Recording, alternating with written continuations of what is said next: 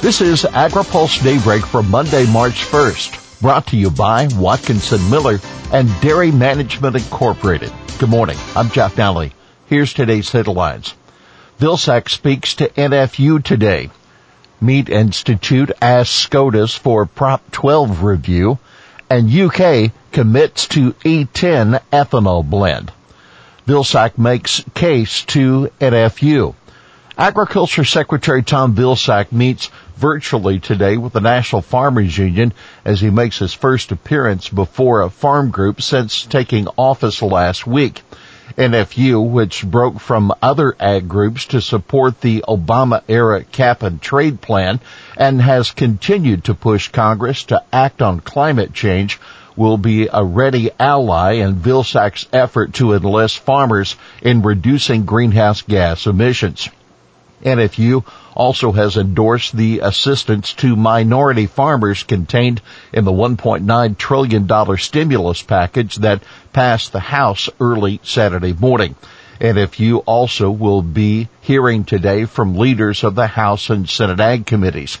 On Friday, Vilsack will talk online to participants in the Commodity Classic, the annual combined convention of groups representing corn, soy, wheat, sorghum, as well as the Association of Equipment Manufacturers. For more, you can read our Washington Week Ahead. Meat Institute seeks review of California's animal confinement law. The North American Meat Institute is asking the Supreme Court to review a Ninth Circuit decision that let California's Proposition 12 stay in place.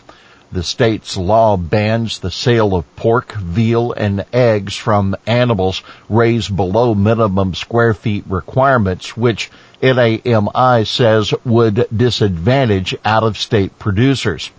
Prop 12, quote, unfairly punishes livestock producers outside of California by forcing them to spend millions just to access California markets, Meat Institute President and CEO Julie Ann Potts said. If this unconstitutional law is allowed to stand, California will dictate farming practices across the nation. You can see the Supreme Court petition at agripulse.com. AgriPulse Daybreak will continue after this. Dairy Management Incorporated serves America's 34,000 plus dairy farmers and dairy importers by managing research and marketing programs aimed at promoting dairy consumption and protecting the good image of dairy farmers, dairy products, and the dairy industry. Funded entirely by dairy farmers, DMI has distinguished itself as a strategic consultant and valuable resource to businesses and organizations in the food and beverage sector that seek to increase sales and raise their image through the innovative use of dairy and dairy ingredients. Welcome back to AgriPulse Daybreak. UK commits to E10 ethanol blend the UK is committing to increase its ethanol blend standard to 10% nationwide by September, prompting praise from U.S. groups representing corn and ethanol producers. Gasoline or petrol, as the British com- commonly call it, now contains no more than a 5% ethanol blend in the UK the U.S. exported 27 million gallons of corn-based ethanol to the UK in 2020, according to data from the U.S. Grains Council. The Grains Council, Growth Energy, and the Renewable Fuels Association said in a joint statement that the British move to E10, quote, comes amid a global push to decarbonize the transportation sector and reduce greenhouse gas emissions. This is a welcome announcement that will benefit the health of UK residents, create more jobs, and accelerate the country's goal of zero emission future. Earmarks are back. House Democrats are bringing back spending earmarks for the first time in a decade. However, there will be some new transparency requirements, including a requirement that all requests for funding local projects be posted online. That according to rules posted by House Appropriations Committee. House members will be allowed to request designated funding for up to 10 projects a year, and there will be a cap on the annual amount of earmarked spending. Advocates say that earmarks also will be critical to getting bipartisan support for infrastructure legislation. U.S. ag exports to Ecuador and Dominican Republic reached record highs in 2020. The impact of the COVID-19 pandemic was severe on much of the U.S. ag sector and transportation, but U.S. ag exports to Ecuador and the Dominican Republic still reached record highs in 2020. That according to reports released by the USDA's Foreign Agriculture Service. The U.S. shipped $527 million worth of farm commodities, mostly wheat, soybean meal, and distillers grains to Ecuador last year, a 9% increase from 2019, according to FAS. Ecuador also imports U.S. cotton, but that trade dropped sharply. The U.S. exported a record $94.8 million worth of wheat to Ecuador in 2020.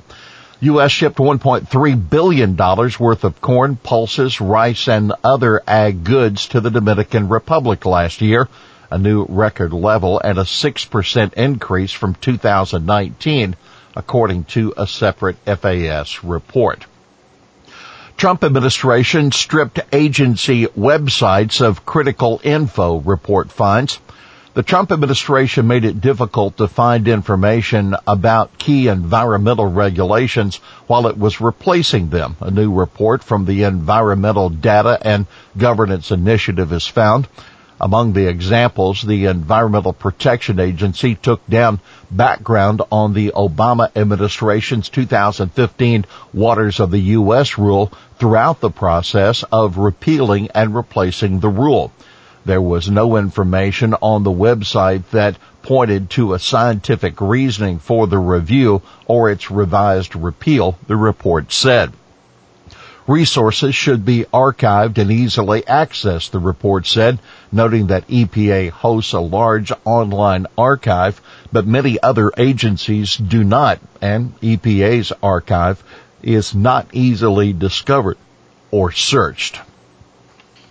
ARS project to engage high school students in science. USDA's Agricultural Research Service has launched a program to help urban high school students explore careers in agriculture science and STEM, that science, technology, engineering, and mathematics fields. The Three Sisters Project will engage its scientists and national program staff in fostering opportunities for urban high school students across the country to explore careers in agriculture science and STEM fields overall. ARS said it will begin a pilot phase of the project with the Chicago High School for Agriculture Science, whose students will work with scientists from laboratories in the agency's Midwest area and the Office of National Program Leaders headquartered in Beltsville, Maryland. Here's today's He Said It. Nobody has earned the right to be able to have this discrimination removed as much as black farmers.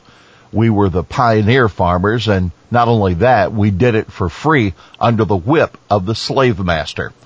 That House Ag Chairman David Scott to the Rules Committee on Friday discussing the minority debt relief provision in the COVID relief bill.